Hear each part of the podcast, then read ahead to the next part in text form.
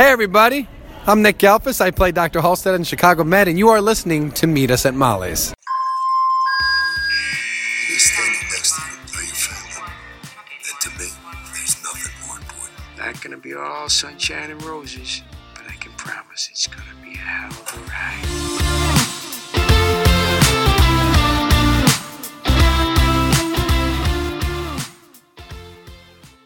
Everyone, welcome to episode 146 of Meet Us at Molly's. Today we are going to cover Chicago Med Season 2, Episode 3, entitled Natural History. Uh, for those of you who don't know it by episode title, this is the one with Maggie's sister. Maggie's sister. So, first time the we first meet her. time. Yeah, yeah, because there she does come back, which is good stuff, like really good stuff. But yeah, she does come back. So, as always, I'm one of your hosts. My name's Gina. I'm joined by Bryna. Hello, everybody. Brenna, I missed you. I know it's been two weeks, but a lot's happened in our lives in two weeks. Yeah, for sure, for sure. Both of us have new backgrounds here on our, our respective Skype calls because we both moved last week. Um, we always seem to do these things at the same time. I don't know why that is. Literally, yeah. The last time we both moved, we moved at the same time. Because we share a brain. Literally, though. Yeah, yeah, actually. So, um, yeah, a lot has changed for us, so that's going on. Um, and I feel like the world is kind of changing every day. Always.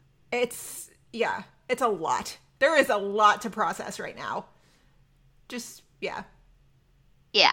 yeah. Just leave it at that. Yeah. We'll just yeah for now we'll leave it at that so um, as always we like to start with the news but there is no news because things are happening in the world It stresses me out that it's July 9th, and normally we would have like, oh yeah, they're starting back next week, or you know whatever, and we don't have anything. i thought We about that the other day anything. yeah i thought about that because in my time hop there are tweets and images and stuff of them resuming filming uh, that keep popping up and i just keep looking at it and i'm like oh i miss them Yeah, and I think too, like, I mean, Derek can do whatever he wants, but like Derek not being on social media and like teasing that they've been in the writer's room and like all these things, and I'm just like, ah, it like is slowly killing me. yeah And I mean, I just, I don't know. And like the fact that we haven't even heard anything of like maybe they'll be coming back in August or one of them will come back in August. Like, I, I just think we're doomed for a while. Yeah, the last we heard was that Med was rumored to be restarting in August. We haven't heard anything since.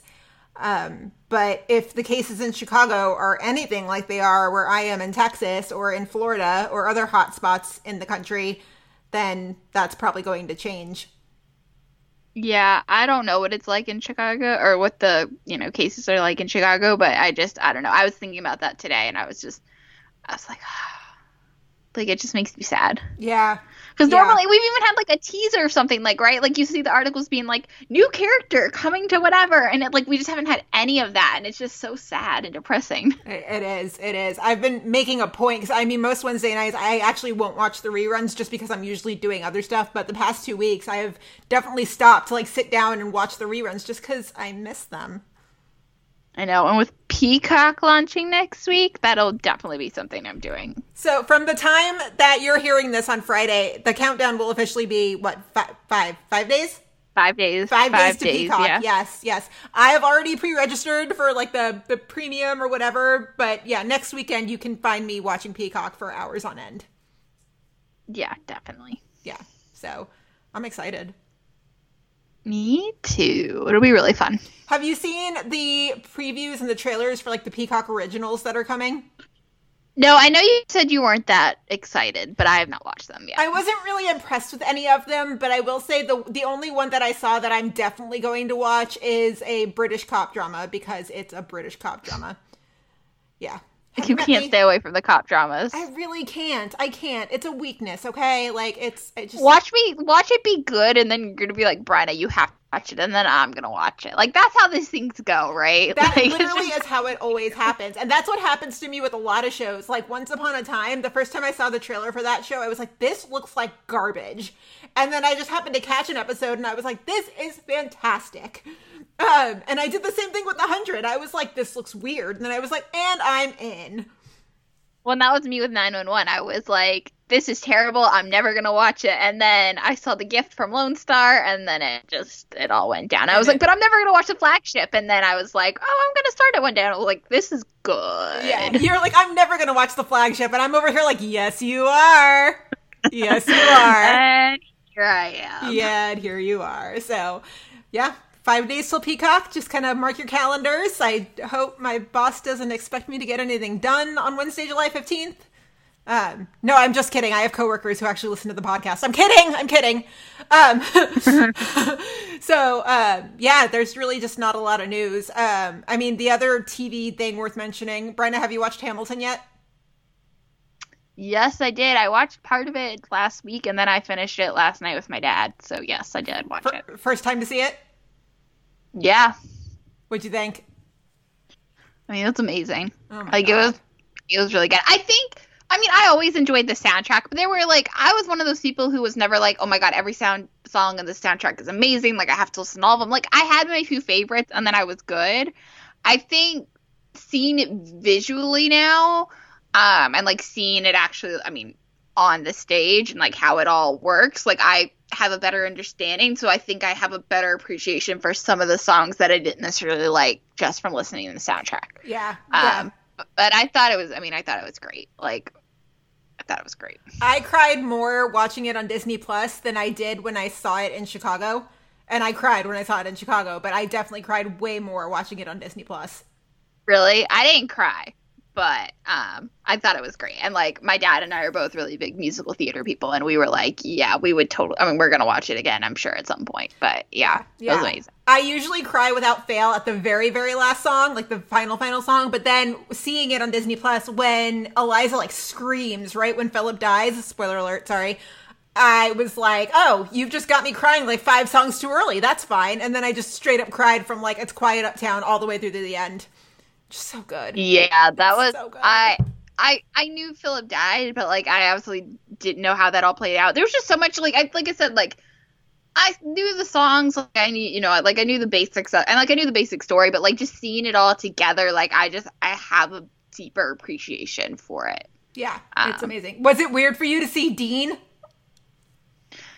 No, because like I knew he was in it, but like there were times I was like, oh yeah, like Dean Oak, Dean Hercules Mulligan, James Madison. Like I was just like like it was trying to second compute, but like it wasn't that weird for me. Um, but yeah, it was we're really cool. we're talking about um Okieriete Onaodowan. He is um he's Dean on Station 19, but he was also the original James Madison Hercules Mulligan in Hamilton. So um he's more so known to us as Dean now than he is Hercules Mulligan. But yeah, but he's great. yeah, so good. He's great in that. I mean, everyone was. I mean, fantastic. Yeah. So we just had to do our quick little Hamilton roundup. Sorry about that. Uh, but yeah, there's no news. We wish there was though, because they should be resuming filming and they're not, and it makes us sad. Just you know what popped up in my I time hop the other day? Sorry, go ahead.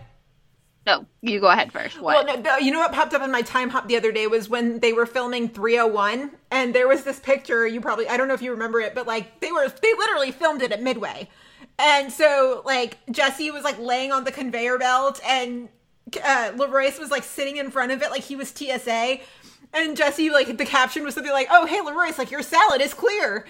It popped up in my time hop the other day, and I was like, "Oh," but also that episode was torture.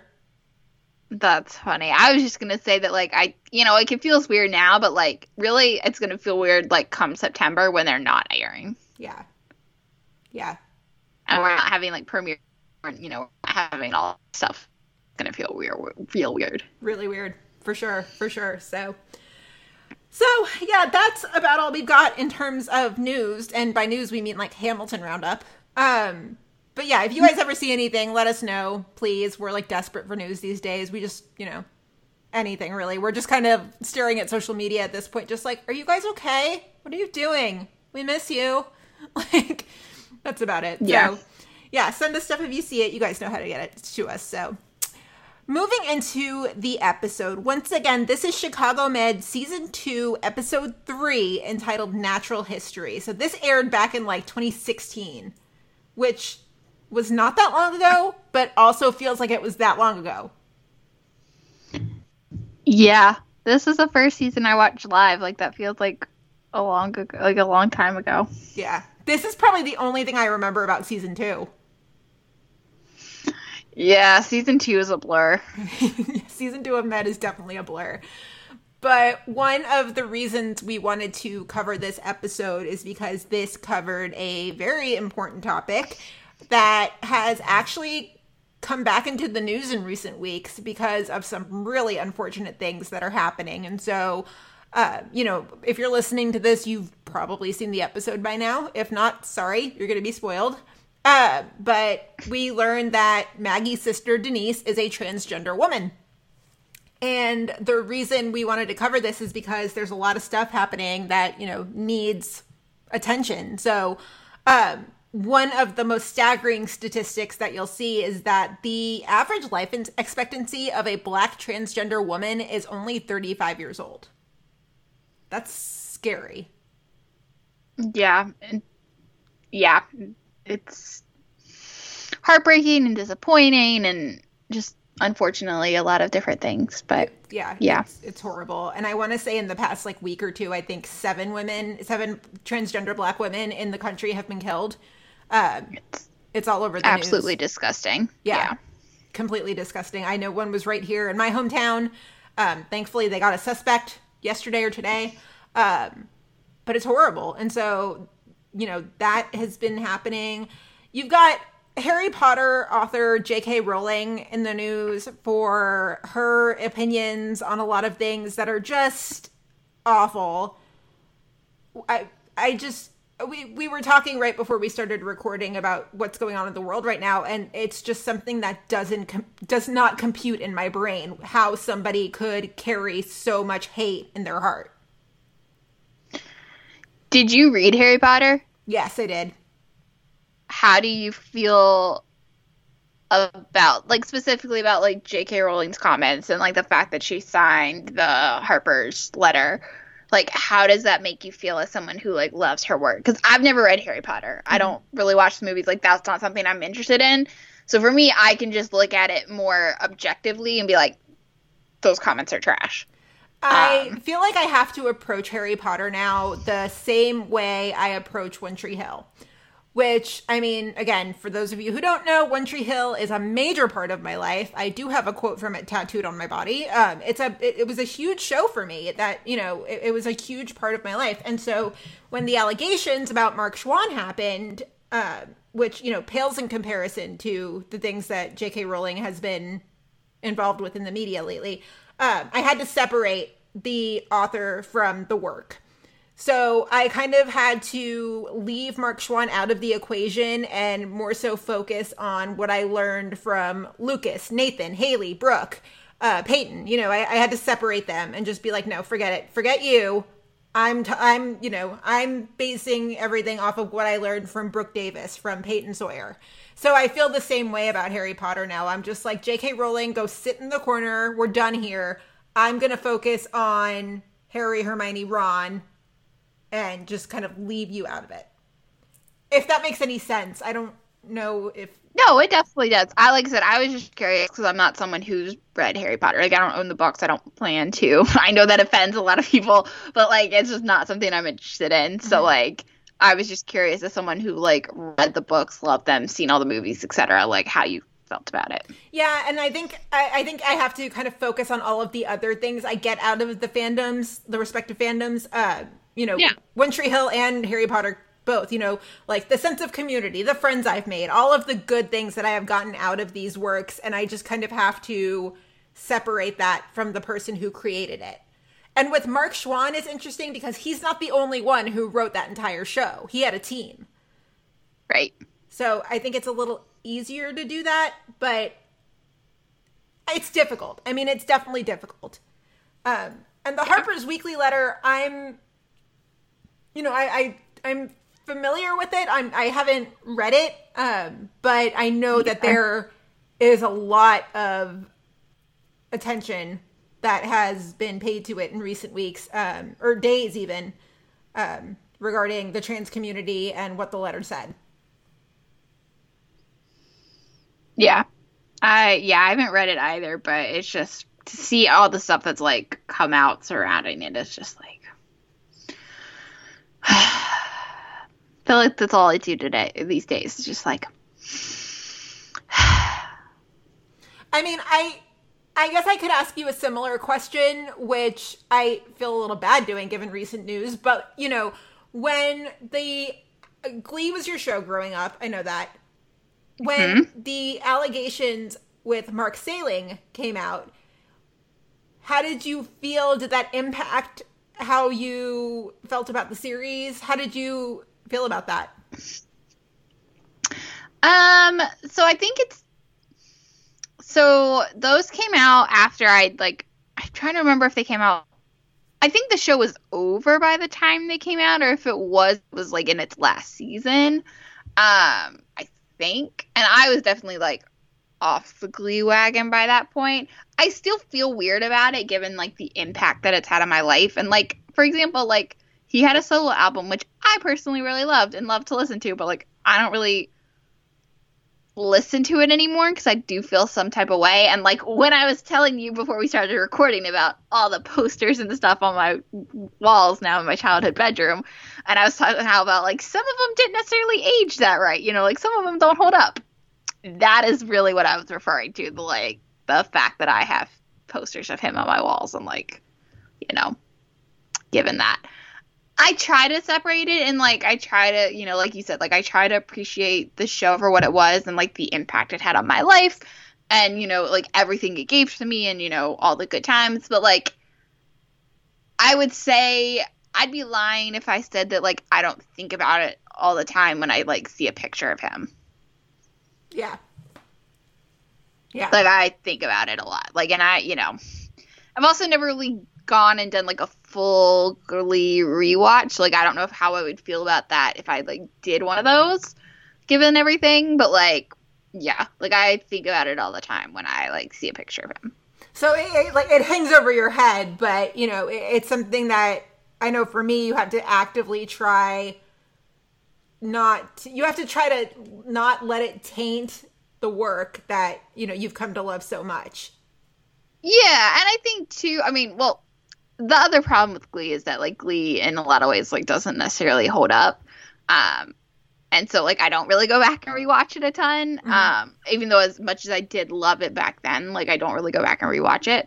Um, yeah, but it also is weird too, like you know, kind of just how like people kind of overlook things, and I, I don't know, which is the whole thing. But yeah, I do for the most part. Like I try to separate like what Mark did was really bad, like really, really, really bad, and I do not approve. But like I can't also not ignore like Glee and what it's meant to me, and like I mean, like I'm literally looking at like on my desk, and there's just like all kinds of Glee stuff. So like, mm-hmm. you know, Yeah, and so Yeah. It's it's a it's an interesting question, right? Um, you know, wh- what do you do when that happens? And so, like listeners, you're if you're out there, which we know you are, thank you. Um, you know, how how have you felt in light of these things? Tell us. I mean, you know, something we've definitely been focusing or you know making sure we do in this this crazy summer that we're in is you know as much as we wish that the podcast and the three shows could exist within a vacuum, they don't.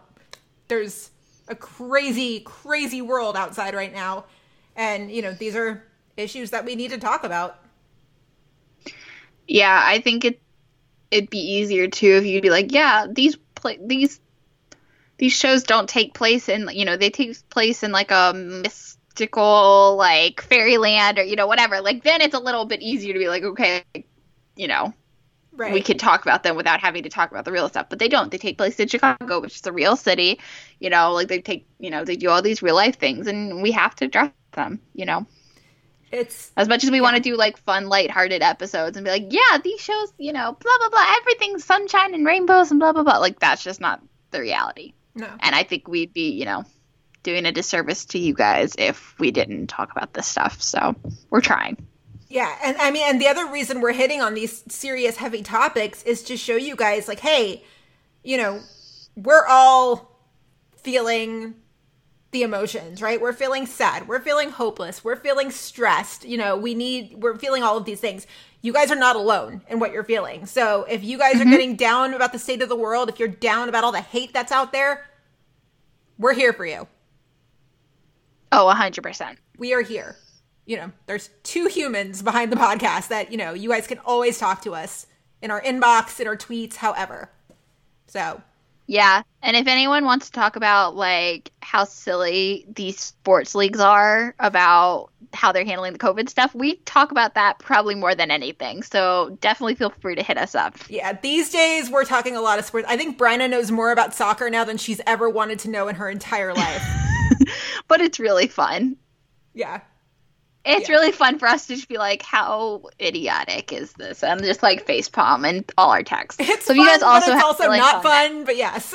yeah it's fun but not fun but fun but not fun but yeah Yeah. so I, we also were willing to talk covid and all kinds of other stuff so Yeah, so I'm, you know, you you you're probably hearing it from everywhere where people are like, "Oh, we're in this together," but a lot of times it's BS. It's not BS when it comes from us. It's not BS. We are mm-hmm. in this together. So lean on us. We'll lean on you. But we will all get through this together until the next one, Chicago Wednesday. So yes. So moving into the episode, I will say this about this episode: this was a really strong episode of Med. this was really good i was surprised at some like going back and looking at it like we'll talk about it in a second but like will's reaction initially i was kind of like oh like there were some things i was like i don't know if, if that's necessarily the same will that we see now um but yeah i did think it was overall like a good episode Will's reaction. You mean when he finds out about Denise? yeah and like the way he like some of the things he said about like his family and like yeah i just i didn't expect that i don't know what i expected Yeah. Yeah. So, okay. So we'll start off with Maggie and Will because, you know, it's the dynamic duo. Um, you know, if and when we ever do our wish list episode, if and when the seasons ever start, I think my number one thing is going to be more Maggie and Will. I need it in my life. it's always maggie like i just like every time they give it to us they're so good and i just like want more of it and i hate that we don't get it Maggie brings out the best in him. yeah she's just they're just so good So, so good. So, so good. So we start this episode and it's a Lockwood family reunion. This is like the, the cutest thing ever. yeah it's really fun Yeah. So somehow, some way, Maggie took Will to the family reunion. I mean, again, adorable, precious, great, love it. But also, my question here is how? Why? Why do we think that she invited him to the family reunion? i have no clue like honestly no idea My only theory. Okay, so it's early season two, right? And I'm thinking at this point that you know, because you got Natalie who's circling Jeff, and Will's just kind of didn't he just break up with Pharma Girl? I think he did. i don't know i haven't seen med season one in like forever Okay, so my only guess is I'm imagining some conversation where Maggie's like, Will, what are you doing this weekend? And he's like, probably playing Xbox in my boxers. And Maggie's like, screw that, you're coming with me to the family reunion. That's my that's my only theory. That's all I've got. Yeah, I mean, uh, my guess is like some kind of cheering up method, but yeah, it's just the, these two, these two. These two. Just yeah. Also, green is Nick Gehlfuss's color. Depending on the green. Okay, well, this shade of green, he was in like a mint green shirt here. Like, this shade of green was perfect. Are you talking about the green shirt he wore at Con in 2018? Yeah, the Ed Sheeran look. That's not a good look for him. I thought Not he was good good. The, um, I, I think it was the hat. I think if he had just worn it differently, it would have looked better. But I like, think the hat- anytime anytime I see green on him, I'm going to think it's Ed Sheeran. I don't know why, but green is a good color for him. Yeah, I think green can be fine. I just think he needed to not wear it buttoned all the way up to his neck and not wear that freaking black ball cap. We're talking about Con now. Okay. oh yeah, God. what do you think I was talking about? Oh, yeah. Well, because you were Anyway. green in the episode and at Con. Uh, Nick, we Oh. love you. Come back on the pod, please. We miss you. I'm still ranting about his look at Con. Well, I just, yeah, yeah, yeah. Nick, come back on the pod, please. We love you and we miss you and we hope you're having a good quarantine. oh goodness, yeah, that that green shirt on him is just perfection. Just, it's pretty great. So, enter Denise. So, Maggie sees Denise across the way and she's just like, oh my god, she's completely shocked. And she runs over and she sees Denise. She's like, "Oh my god, what are you doing here? I'm so surprised." She introduces her to Will, and the intro scene is pretty cute. We get a couple good gems. Uh, the first thing Will says to Denise, he's like, "So are you to blame for the big mouth on this one?" Which, yeah, that's funny. Um, but there's also like little snippets of dialogue that kind of foreshadow what we're getting into. Because when she says that, Maggie comes back and she's just like, "What? I was born this way." Yeah. Yeah, things I didn't catch the first time. No, definitely not. And I still think, even obviously, though I've seen this episode before, like I don't even think I caught it in this rewatch. Like it wasn't until like they pointed out later, and I was like, oh yeah, Yeah, yeah. So, um, Denise is played by Alexandra Noel Grey, a transgender woman. Um, so that's cool to see. She's been on a bunch of other stuff too. And um, when I looked her up, I saw uh, she was on what's the one on Amazon with Jeffrey Tambor. Oh, Uh, Transparent. Transparent. Yes, yeah, she was on that. Um, she she's been in a, a bunch of stuff since. So um, she's she's a she's a good actress. So definitely worth checking out. And so uh, we learned that Denise moved from Dallas nine or ten years ago, meaning I've probably seen her around the city somewhere. Um, yeah, and so there's the moment where they're basically walking back from the car, and Will's just like, "So let me guess, like she moved for a guy," and Maggie's just like, "Uh, something like that." But as Denise is driving away, she crashes into a parked car. And that's basically our cold open. If there's I don't think there's such a thing as a cold open in a drama, but that's our teaser, basically. Um, because it turns out she can't see. So at Med, uh, you know, she's she's in there with Will and Maggie, and she wants to leave, but you know, Maggie and Will convince her to stay. She's just like, "Oh yeah, it's no big deal. I couldn't see. I've had migraines forever. That was probably just like it. It's nothing. I get migraines, but I can thankfully always see. I'd be freaking terrified if I couldn't see for even a minute. yeah, me too. That, that, ew, ew. Uh, so Maggie finds antibodies that indicate that she might have cancer. The key word is might. Uh, but when Will asks for more information, Denise is just like, "Yeah, there's there's nothing to know." And while this is happening, Maggie is just kind of shooting daggers at her with her eyes, and she's just like, "What the hell?" But I think Maggie respecting Denise enough to let Denise be the one to tell Will. I mean, that's it's respectful. I mean, I, I think that it probably would have been a violation of her privacy had Maggie told Will, even in front of her. What do you think?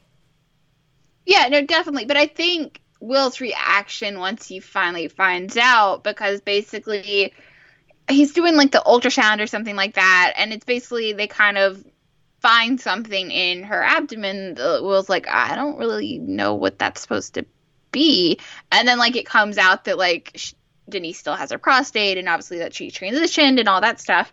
And then Will's reaction though when he like pulls Maggie out of the room, he's like not happy about the fact that like a crucial piece of medical history was left out and like that Maggie, you know, didn't tell him and blah blah blah. That's more where I was like, "Oh, I was kind of surprised um by that." Yeah, it was a little, a little like kind of off-putting when he just got all like huffy with Maggie. I was just like, dude, really, really read the room, read the room, Will. But thankfully, it just it went away as fast as it happened. I think once he heard a little bit more from Maggie, he eased up and he was like, oh, this is really hard for her. Okay, okay. Yeah, I just think you know, like it just seems very much like I guess it's very early season one to Will to like just react without like really listening, and you know, not that he still doesn't do that now, but it was all the time. It was like every episode in early Yeah. seasons. And this version of Will that we get in this episode at this point in time in season two, this was like an anomaly. This is, I mean, this is the Will we get now on the regular, but this this kind of Will where he's calm, cool, collected in season two was a rarity. Yeah, William, yeah. Um, but yeah, I mean, Will Will gets on Maggie for a little bit, and Maggie's just like, "Don't even try, don't even try it." And then he finally like comes to an understanding, and he's just like, "Was it hard for you?" And she just says it was harder for her.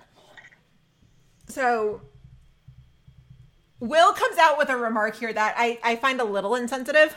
I don't know if um that, that this was the thing with Will is that I mean I think overall he handled this well, but also like he had no idea what to do or say. Oh, uh, yeah. He, yeah. Yeah. I don't know if that was the first transgender person Will has met, um, but like it wouldn't surprise me if it was. Right. And so he comes out with this remark that I feel like he would only get away with with Maggie. And I mean, correct me if I'm wrong, but he just is like, if it were my family, she would have been disowned. Which, okay, yeah, Pat Halstead probably would have lost his shit, but also maybe don't say that. Yeah, but I also think too, like, in some ways, this conversation feels very dated. Like, it feels very 2016. Yeah. Like, I don't know if that if the same thing happens in 2020 that it's handled the same way. Like Right. that Will has the same react, you know, says the things he says, whatever. Like I think that just is one of the things that like shows like how far. I mean, we still have obviously a very long way to go um, when it comes to transgender rights in this country, but like I think it comes to show like how far we've come since 2016. Yeah. Which, again, it doesn't feel like 2016 was that long ago, but it also feels like 2020 has been about eight years long. Right. But I also think too, when you look back at this episode, like this was pretty I don't know if radical is the right word, but like pretty progressive, that's more the word I'm looking for. For like television in twenty sixteen. It was ahead of its time, for sure. Yeah. Um but so I think in that way I'm like, wow, like it was was, you know, ahead of its time, but also like I you know, it's very dated at the same time too. I, yeah, I agree. This episode does not play out the same in 2020 as it does in 2016. I mean, a lot of medical facilities now are including different options on their forms in terms of gender. Um, and I think in 2020, hopefully Denise is more comfortable telling doctors that you know she is a transgender woman. Hopefully, um, but I agree, it's it's completely different. So it would be interesting to see this episode in in, in 2020 terms. Yeah. So, yeah. Um, so Denise is leaving because basically what happened here is that Will used transgender as a noun, and so she wouldn't let him examine her. And so in this term, and I didn't quite catch what Will said. Did he basically phrase it as in saying like you're transgender? We don't see that conversation. Like we see like Denise leaving, and you know, Will come or Denise is like packing. Will comes out of the room, and Mag's like, "What?" And Will's like, "I didn't realize like using transgender as a noun was like offensive." You don't actually see the remark he made. So, and this ties into another conversation. Something we've talked about in recent weeks is being actively anti racist and being actively an ally. Uh, I think the key word here is active. And one of the things that I've seen in recent weeks is, you know, uh, the basically one of the ways to be an active ally here for the transgender community is by using the proper terminology, using the right pronouns. These things are crucial, crucial.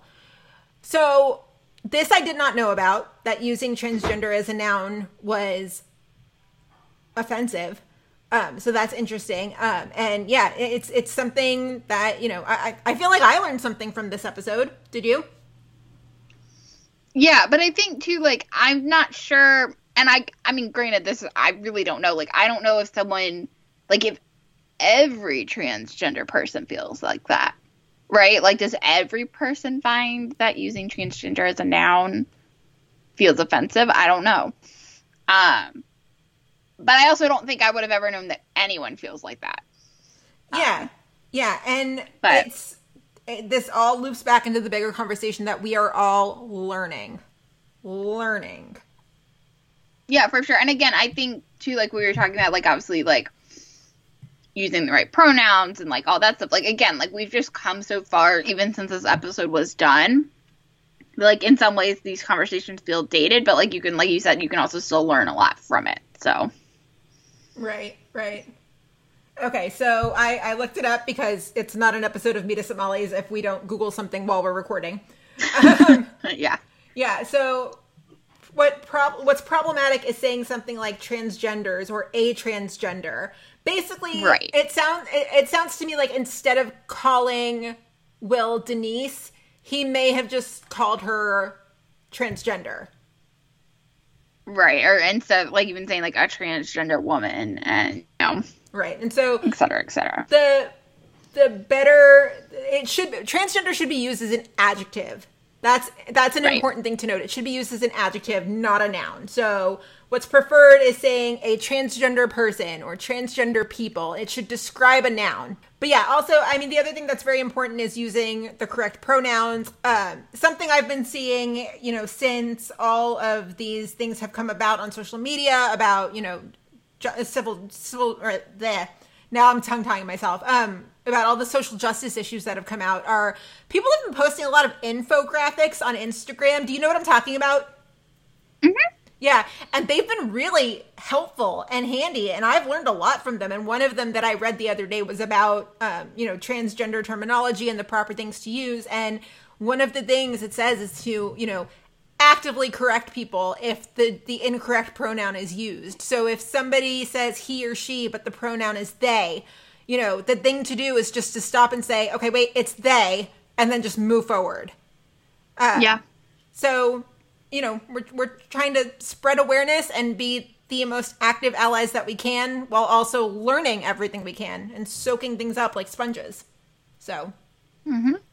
I feel like I've learned more about life and like the world and everything since quarantine started than I have like my entire life. Yeah.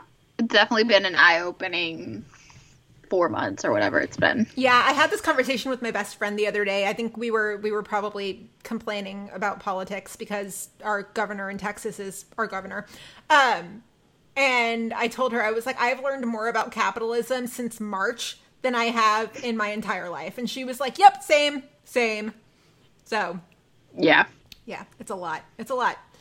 So Maggie confronts Denise, won't let her leave. Um, and Denise accuses Maggie of basically hating what she's done to herself. And they have kind of a really cathartic moment and and poor Will is just kind of like stuck in the middle and witness to this. But you know, they have a, a sister to sister moment and Maggie just says she's like, I miss my brother. Um but you know, they they they basically not like come to an agreement, but you know, Maggie apologizes, but she's also like, I'm not gonna lose you. Like you get back in that bed. I'd be saying this if you were my sister or my brother, you know? So Yeah. the biopsy comes back. Denise does have prostate cancer, but Will is really hopeful that it can be cured with treatment. Um, and it's good. Um, I know that the moment when he's like, "Yeah, well, you need to follow up when you get back," and he's like, "Or you could stay here and we could take care of you." I was just like, "This little Chicago family, I love them so much."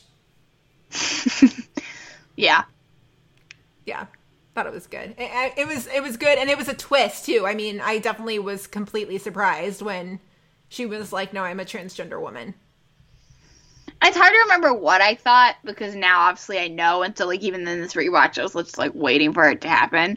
Um, but yeah, I remember if I remember correctly, I remember being surprised, but I don't really remember that much. Yeah, and so she does actually come back in. Is it later in season two or season three? No, she only comes back in the ep- season four. I thought she came back in like multiple episodes. Uh, according to IMDb, it's only been two. It's only been two. Okay. Again, I mean, all concept of space and time is like what? Huh? Um. Yeah.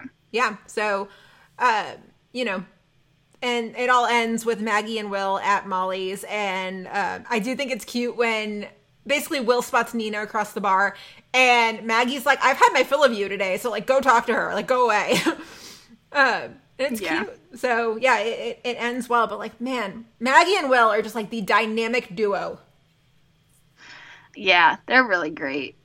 You know what I was thinking about earlier when we were talking about them?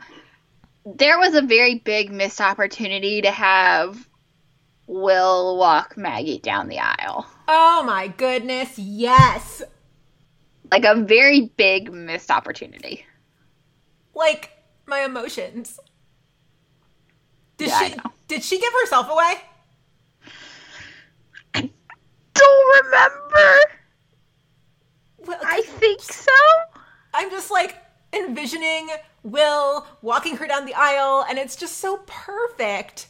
Why didn't that happen? Think she gave herself away. Which is a very Maggie thing to do. Yeah, but it was just like I was again. I was just thinking like that would have been a great moment. Can somebody write that fan fiction? Is there a Maggie fan fiction? If there's not Maggie fan fiction, I There needs to be. I feel like we need to look on these fan fiction websites and like these fan fiction websites need to organize themselves like by character so that we can like look in the proper can. places. You can? you can. Yeah, on both AO3 and fanfiction, done it. Listen, I'm old, okay? Back in my back in my world. Um again, don't forget I You've was just been scrolling through like the general things for forever. maybe Oh my god! No, you can do it by ship. You can do it by characters. You can do it by all kinds of random combinations, by rating, by all kinds of stuff. Oh, okay. Remember, I was writing fanfic before fanfiction.net. That's how old I am. So, um, okay.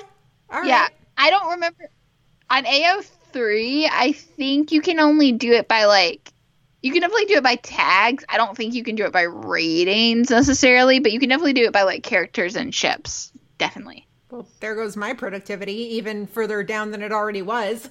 So, yeah. Yeah. That's funny. That's funny. Yeah, and with the Will and Nina stuff, we'll we'll get into it because we'll get into it. So, um, but yeah, uh, you know, I, thought this was a really good episode. At some point, we'll cover when she comes back because, um, you know, that's that's a really important topic as well. What? Remember, it was season four. We already did that episode. no, I don't remember. What day is it again? What month is it? What year is it? had this conversation via text too when we were talking about which one we were gonna do and I was like, gee I I don't. I mean, today could be like July 84th for all I know. I have no idea. Yeah, no, we already did that episode. I don't remember which number it is, but because it was in season four, we've been doing our podcast now for three seasons. Like, it, we definitely already did that episode. I, I, yeah. I don't. Space time. what is that? I don't know. I told you, I've been stuck in this apartment for two straight days now. I don't know what's going on. So, Yeah. yeah. Loopy. The heat outside is warping my brain. I don't know. Well, yeah. So we'll just rewind that. Uh, we've already covered that episode. I'll scroll back through and find out which one it is. okay, so next in the hospital, we've got Connor because Connor is still around. So, um, Bryna, take us through Connor while I scroll around on AO3 about this new feature I found out about. So, um, start us off on Connor. So basically, this story. uh, Remember, like this takes place like right after Dr. Downey's death. So like the hospital's in a bit of a drought in terms of like elective heart procedures. Although it's funny because when Connor and Goodwin are having that conversation, and Connor's basically complaining but not complaining about the lack of stuff. Goodwin's like, you know, we'll get back there one day. You know, Med is a destination program, and I just wanted to be like, lol, lol, lol, lol. Ha- have you have you seen the doctors that you work with? Do you know what they do? Right. you know what Med's history is? It's not a safe place. They were literally introduced to us with a bomb. Yeah. There was also a pretty big Anyway. Gwen vibe from Goodwin this episode. Did you get that too? Yeah, I got that. Uh, we'll get there, but yeah, I did. Um, basically, so Connor's like filling in as like trauma attending or whatever, and he gets a patient, and this patient was injured in a polo match, and then of course conveniently has a stroke in the ER. Conveniently, so they catch it in great time.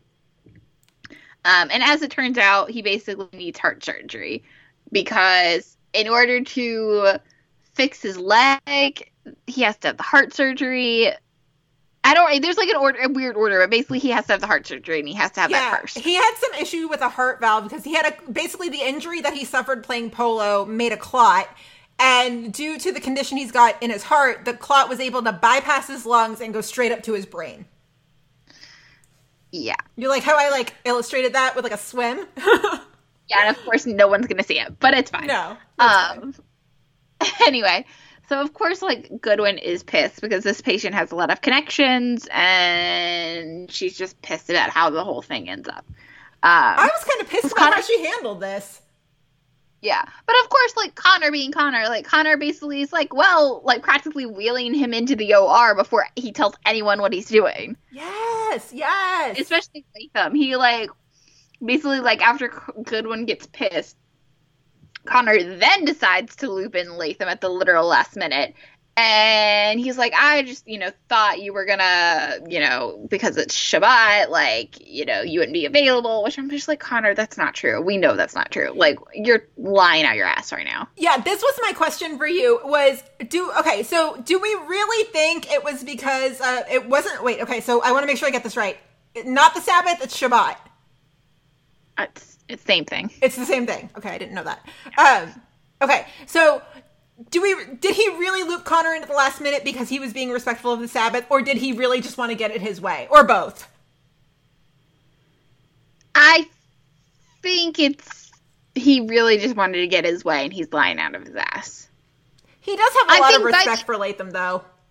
I think by the end of the episode, I think that changes, and I think you know the way Connor now comes to see like Latham's side and the way Latham deals with Shabbat and you know like his personal religious practices. Like I do think Connor comes around a little bit by the end of the episode, but in this moment, no, I think he's lying out of his ass. I and I mean we were we were just talking about in the last bit with Will about how just how much things have changed in four months. I, I definitely do not feel like the same person that I was in March, and so Connor's ego up until he left was you know it was its own thing, but I feel like now in this current landscape, Connor's ego is bad. It's bad. It's borderline toxic. It is so dangerous in this in this current climate that we're in in general, not even just in the OR. What do you think? Yeah, definitely. Um, yeah, I, yeah. I mean, I love Connor. Um, you know, we'll talk about it in a second, but like, I just, you know, like it kind of makes me mad. Like watching this episode, I'm like still bitter about the way they ruined Connor's storyline and like how we don't, you know, see things. But like, yeah, they would have had to do some major rework. It would have been really interesting to see how COVID would change Connor. Yeah, that's an interesting thought. I think it'll be interesting to see how COVID changes all of them Absolutely. on Med. Yeah. uh, med especially, but yeah. Anyway, so basically, Connor got way in over his head with his surgery, and so of course he has to have Latham step in, and like Latham finishes the operation mm-hmm. because again, Connor's ego is too big for anybody. With the Sabbath, it's so explain this to me. It's not is it any sort of like machinery, any sort of tool, or is it just electricity It or depends. It it depends on how religious you are. So, like for me personally, I I don't keep Shabbat in that way. Mhm. Um, and so for me, like I'll use electricity, I'll work and you know whatever. But for some people, you know, it's some people it's about using electricity. So any like anything that's like flipping on, you know, light switches, any anything that requires electricity, like they won't use. Some people won't even like as far as like go to like use a car on Shabbat. And so like if they're gonna go to shul on Saturday morning, then like they have to walk. Um, so like that's why like sometimes for some really religious people, like the proximity of your house or apartment to a shul is like really important for them. If they're gonna means it's they're gonna have to walk. Um, and so it really just depends on how observant you are. so for Latham, did performing the surgery break that for him? Probably. Yeah. But like that's kind of why I was also confused too on like why he was even in the hospital in the first place on Shabbat. But like unless he just happened to get called in because of the Connor situation. Yeah. Uh, but I don't but I don't think so because I feel like Goodwin earlier was like you should probably go talk to Latham and he was like he like said it out of his ass that he was gonna like go talk to Latham um and didn't originally but like so I don't know but like that part really confused me I, Um, I think he did get called in solely because of Connor. yeah which would be my guess but yeah so just- I- my guess Connor, man. yeah yeah but yeah in my opinion based on how they showed it latham doing the surgery definitely like was not him. but Like broke what he probably did in observing the Sabbath. So yeah. Anyway, so Connor walks into the doctor's lounge after the surgery and everything, and basically finds out from it's like Will and Ethan and April. Mhm. Was April in there? Yeah. and that he was named to this like magazine, local magazine in Chicago's like Rising F- Star, like 40 under 40 edition, whatever. and he's number 11. And like they're just kind of you know like poking fun at him, and Connor's like, I didn't know anything about this. Like I promise, like I didn't know anything about. Um, but it's just to see like Will and Ethan like you know poke fun at Connor, like all in good fun.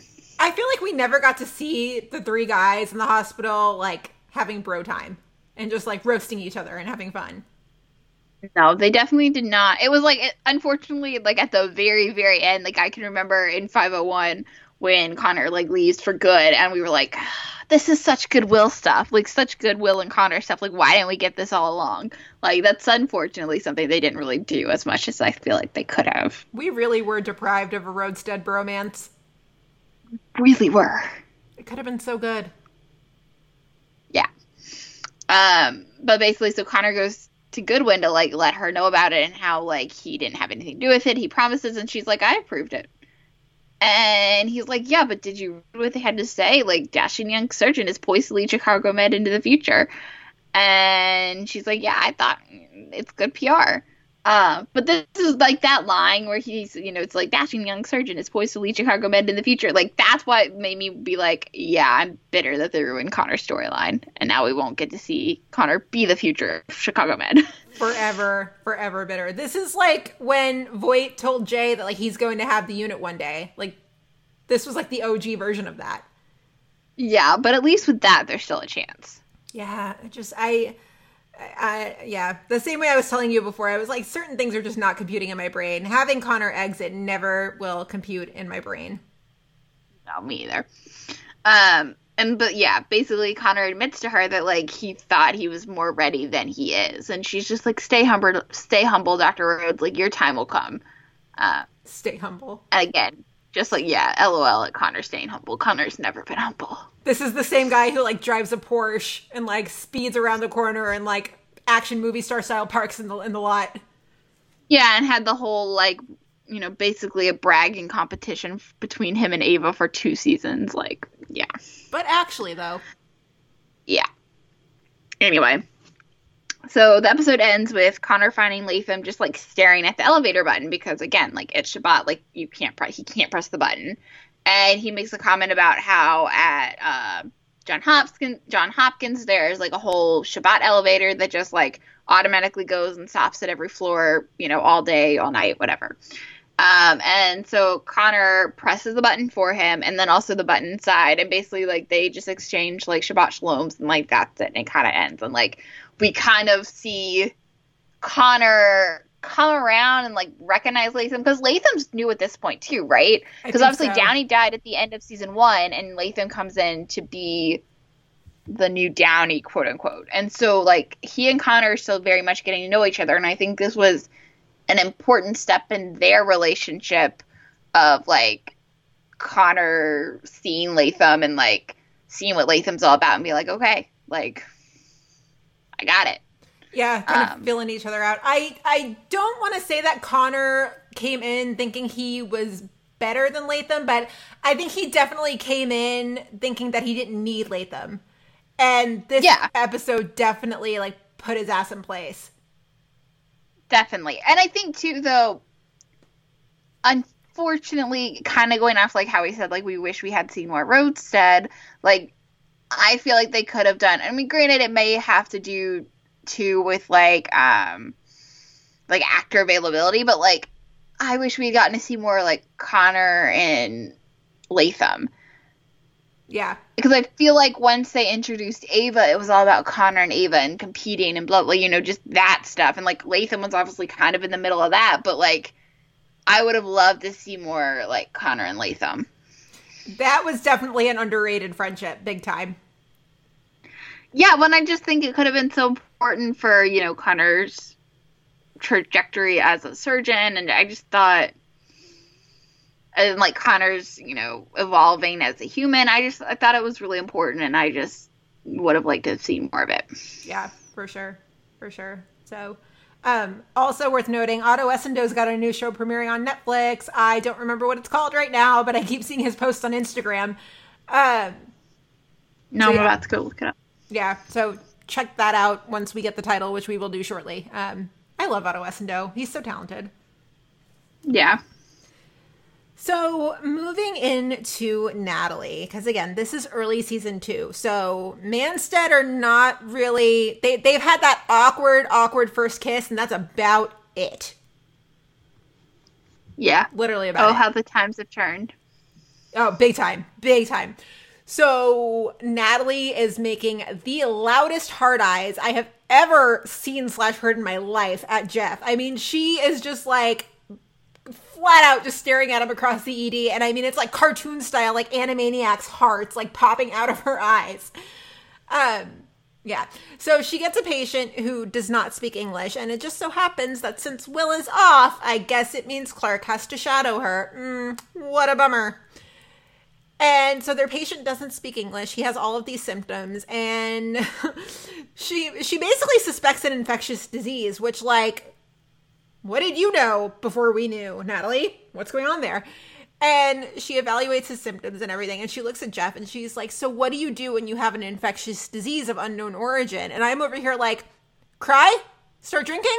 Make banana bread? Like all the things I've been doing for the past 4 months? I don't know. What do you do?" But um, they're just very calm about it, and I, I it was kind of uncomfortable. I was like, I need you guys to have a bigger sense of urgency, given what's happening outside in the world right now. Yeah, that I don't know if I would have felt so uneasy about the storyline four months ago, but like their calmness, I was like, this is weird. This is just very weird. Like not the reaction you're supposed to have. Also, side note, um, Ato Essandoh's uh, show that's on Netflix is called Away, um, and it's September fourth, twenty twenty. Noted, noted. A lot of stuff is coming back in September. Have you seen that in recent days? Yes. Or hopefully coming in September. I know, hopefully. Um, the second season of Pen 15 is going to start in September. I was really happy to see that the other day. I really enjoyed the first season, but And the boys. the boys, yes! Oh, I'm excited for that. We should do an episode on the boys. That'd be interesting. Oh, that'd be fun. Yeah, it's a fun show. Fun show. So Natalie has to intubate the patient, which really only make, makes things more difficult because they can't communicate. I mean, they already couldn't communicate. They definitely can't communicate it now. But there's a moment with Jeff here that I was like, oh, oh, I see you respecting women, Jeff. I see you. Okay, all right. Because when she goes to intubate him, he's like, well, wait, if you do that, now we're definitely not going to be able to communicate with him. And Natalie's basically just like, I would rather intubate him than have him die. And within like a two second window, Jeff is like, Hey, I'm sorry for second guessing you. Like, I, I apologize for doing that. And like, wow, oh, oh. I, I don't think I've ever seen that happen in life or on TV ever. Yeah, I know. Jeff, man. Jeff. Jeff Clarke, what a guy. I see you, Mr. Feminist Jeff Clarke. Good move. Um, yeah, that I feel like I haven't seen it on TV since, and I definitely haven't seen it ever. So I was like, oh, all right, Clarke's a little unicorn there. I see that. Uh, so Natalie later has a quick run-in with Will, but we've got to talk about the scene that leads into it. So Will's at the vending machine trying to make a decision. Enter Nina. God, I loved Nina. I loved her. And so Will's basically trying to make a decision and he can't. And something I caught in this episode, there was a lot of like symbolic dialogue that I didn't catch the first time around that I caught this time. And so Will's trying to make a decision and whatever. And so Nina's just like, okay, we'll just go for the next best thing. Excuse me. Okay. This whole notion of Will like settling for Nina or like Nina being like the the, the next best thing or just like the the you know, just the the settled the one that he settled for. She, Nina sure deserves better, okay? Like say her name with some respect. I know. She and Connor still should have rode off in the sunset together. I'm just saying. They they totally should have. They totally should have. But also like I hate this notion that like Nina was pretty much brought in to be like a poor man's Natalie. But she, I mean, like, obviously, I think what Patti Murin brought to Nina, like, is why we all like her so much. I like, the fact that we just all love Patti Murin. But, like, I think character wise, like, she was. Like, I think it's just a testament to Patti that, like, we love Nina and we think Nina deserves so much better. But, like, I think if this is almost like anyone else, like, are we standing Nina Shore so hard? Probably not. No, I know. I just on this podcast we love and respect Patti Murin, so maybe that's where it's coming from. Yeah, I think that's where it's coming from. I mean, but yeah, like it is like kind of sucky when we reflect back and like especially the way like Will and Nina ended. Like Will was ne- maybe not necessarily in the right space to be dating someone else. Um, but even though he and Natalie hadn't even really happened, but still, um, yeah. Yeah, yeah. So it turns out that Natalie's patient just has the measles, which, like, and she's so relieved about it. And I'm also just like, God, if only the outbreak happening now was the measles and not this horrible pandemic that we're in the midst of. Like, God. Yeah. Um, she figured it out from the patient's belt buckle because Will's big tidbit of advice was just like, when you're in the weeds, always look at the history and the suit the belt buckle was like a souvenir from this roller coaster ride in this amusement park that had had like a bunch of measles outbreaks and so uh you know she cracks the case and jeff is just like wow that was amazing He's like, You're a genius. And she's like, What? And he's like, Yeah, you're a genius. And I never realized it, how much you are. And I'm just like, Jeff, like, I get that you're impressed, but like, really? I was like, Do we really have to go that far? That part, I was like, That's a little cheesy. okay but also we are nobody to judge because blake gallo just exists and we just go huh Yeah, I know. I know. Yeah, We're- I'm being hypocritical, but still. blake just walks in a room and we just go he's so cute Yeah, I know Blake Gallo can do no wrong. No, he really can't. He really can do no wrong. So Yeah. the patient's cousin arrives, and thankfully, like she can act as a translator. And you know, the patient's just like, "Oh my god, thank you." And then he just remarks, "He's like Natalie and Jeff, like you guys make a great couple." And then they just have like an awkward stare. Um, but that's like pretty much the beginning of, you know, Natalie and Clarke. You know who Clarke reminds me of, or maybe I should say Jeff Hephner. You know who he reminds me of now that I think about it? He reminds me of Tim Bradford. yeah, kind of. I can see that. Yeah so um tim bradford of course from another show that we will cover at another time. Um yeah just just wait. So yeah that's natalie and jeff and that's like kind of the beginning of them. I mean they were like they weren't like knock your socks off amazing shit but like they were they were okay. They were like um Halst- not halstead um mills and dawson. They were just kind of like they served their purpose. Okay that was cute. Moving on. I think though they could have been. I mean, like I guess depends on how far you want to go. I think they kind of got thrown under the bus a little bit too early, and I think they could have had a like potential, but like they didn't really even last that long. So like right you know, Right. Right. So, I don't know. Uh, last up, we've got Ethan and and Dr. Charles and Sarah and uh, yeah. Yeah. So, um, Brian, take it away, please. yeah. So basically, Ethan's patient is a pregnant woman with a burn. He treats it, you know, yada yada yada. Her blood pressure's up, so Ethan wants an ultrasound as a precaution. But this couple's wary because they're trying to go as natural as possible since her sister miscarried after I an amnio. Yeah. And, Well, I- you know, I'm not. I have a question for you here. I think that's So I have a question. So when you know the basically Ethan's like, here's my answer based on education and experience and everything, and when the couple is just kind of like, we want to go as natural as possible, it just got me thinking, and I I I feel like. I don't know if maybe have you has your dad said anything in the current climate about how like do doctors just feel like they're screaming into the void right now?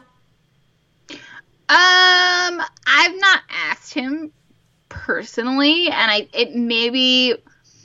I mean, well, obviously he's retired now, but like, I it may be like a little bit different too because like being an orthopedic surgeon, like a more of a specialty, like I don't know if it would really have much to say about like COVID. That's not obviously there, just like personal opinions. Um, like it's not the same thing as being like a general doctor kind of thing, you know, or like um, like an epidemiologist or anything like that. Um, so I've not really asked him about it, but yeah, I feel like most doctors, though, in general, just from what I've read and stuff, are feel like that.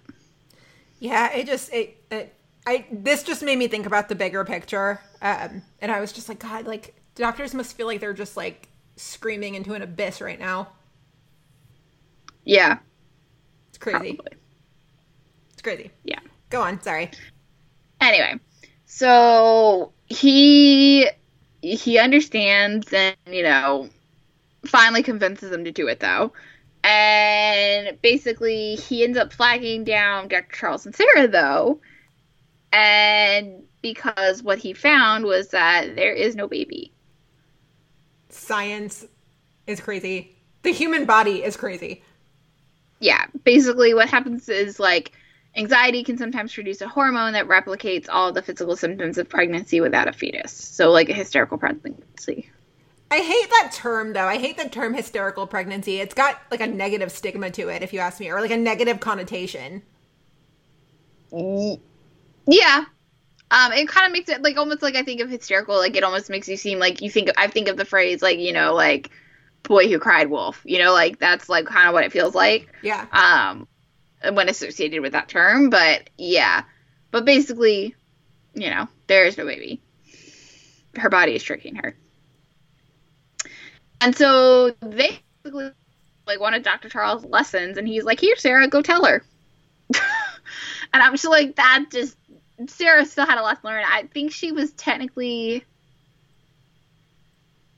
like was she a resident by this point? She is right? I She's think so, yeah, because she she had left at the end of season one because she was like she was going to do pathology, and then she was like no, um, and Dr. Charles started the season like getting her from the coffee shop, so I think she is a doctor at this point, yeah well resident resident, yeah. Yeah. Yeah. But basically, and she like of course kind of freaks out, and so she doesn't. She gets her points across, but like she stumbles over them, like isn't very confident in what she's saying, and so her the patient's of course mad, and the patient's husband is mad, and there's this whole you know they have to like restrain you have to sedate the hu- woman because she's you know very upset that like she thought she's growing a baby and she's still convinced she's growing a baby. Um, and then Dr. Charles and Ethan are just kind of like, yeah, like we'll start her discharge papers, you know, whatever. And Sarah's annoyed because like they're just giving up and like letting the patient and her husband walk out. But Ethan and Dr. Charles are like, there's nothing we can do. Like she doesn't fit the requirement for psych hold. Like you know, she's not doing her harm to herself. Like there's nothing we can do about it. Um, but later on, kind of at the end of the episode, like Sarah sees the patient outside the hospital and like apologizes to her. And the patient tells her that, you know, she's lucky because she cares about what she does. And she admits that like she was an extreme skier, I think Yeah. Cause what she was doing. Um, and that, you know, she kind of lost a sense of herself when they moved from wherever to Chicago and, you know, blah, blah, blah, and all that stuff. Um, and so it just kind of makes Sarah, like, has, like, a realization. But honestly, and I don't know how much of a hot take this is. I don't really know what the general one Chicago community sense or consensus opinion is on Sarah. This episode just made me be like, yeah, I really didn't like Sarah. Like, I just reminded me like how much I didn't really connect with her. Like, I I was not sad when Sarah left. I I wasn't either. I just was kind of indifferent about her. I was just like, oh, Sarah. Yeah, like I don't hate Sarah for any reason, but I was just like, I don't care. Like, I did not care about this at all. Yeah, I, I, yeah, I just, I was very indifferent to Sarah the entire time. I, I feel like maybe they didn't quite know what to do with her. Yeah, probably. Uh, but I will say it was a nice change of pace from the recent seasons where it's like Ethan and April constantly like being at each other's throat and like working together all the time. Like this was a nice change of pace from that. But yeah, Yeah, nobody was really fighting in this episode. no, was nice. yeah, it was really nice. Yeah, no, this was a solid episode. I really enjoyed it. Yeah, I it, it's fun to like go back and like again like our season two med is like hitched or you know knowledge is not that strong and so I always like going back and doing season two med episodes because I'm like oh yeah that's what happened I don't remember that at all. We got to start filling in the season two gaps now. We've already done 201, so now we have to like, and we've done, now this is 203. We got to do 202 and then like work And our we've way up. done we've done some other like we did the season two finale like right when we started the podcast. oh, yeah, we and, did, like and we did the done- panda. and we did Panda. We did Generation Gap, the where Will and Jay's father. Was that Like, two? we've done I thought some that was three. No, that's two. Oh man. So we've done some season two, but yeah, we could definitely do more. Cool.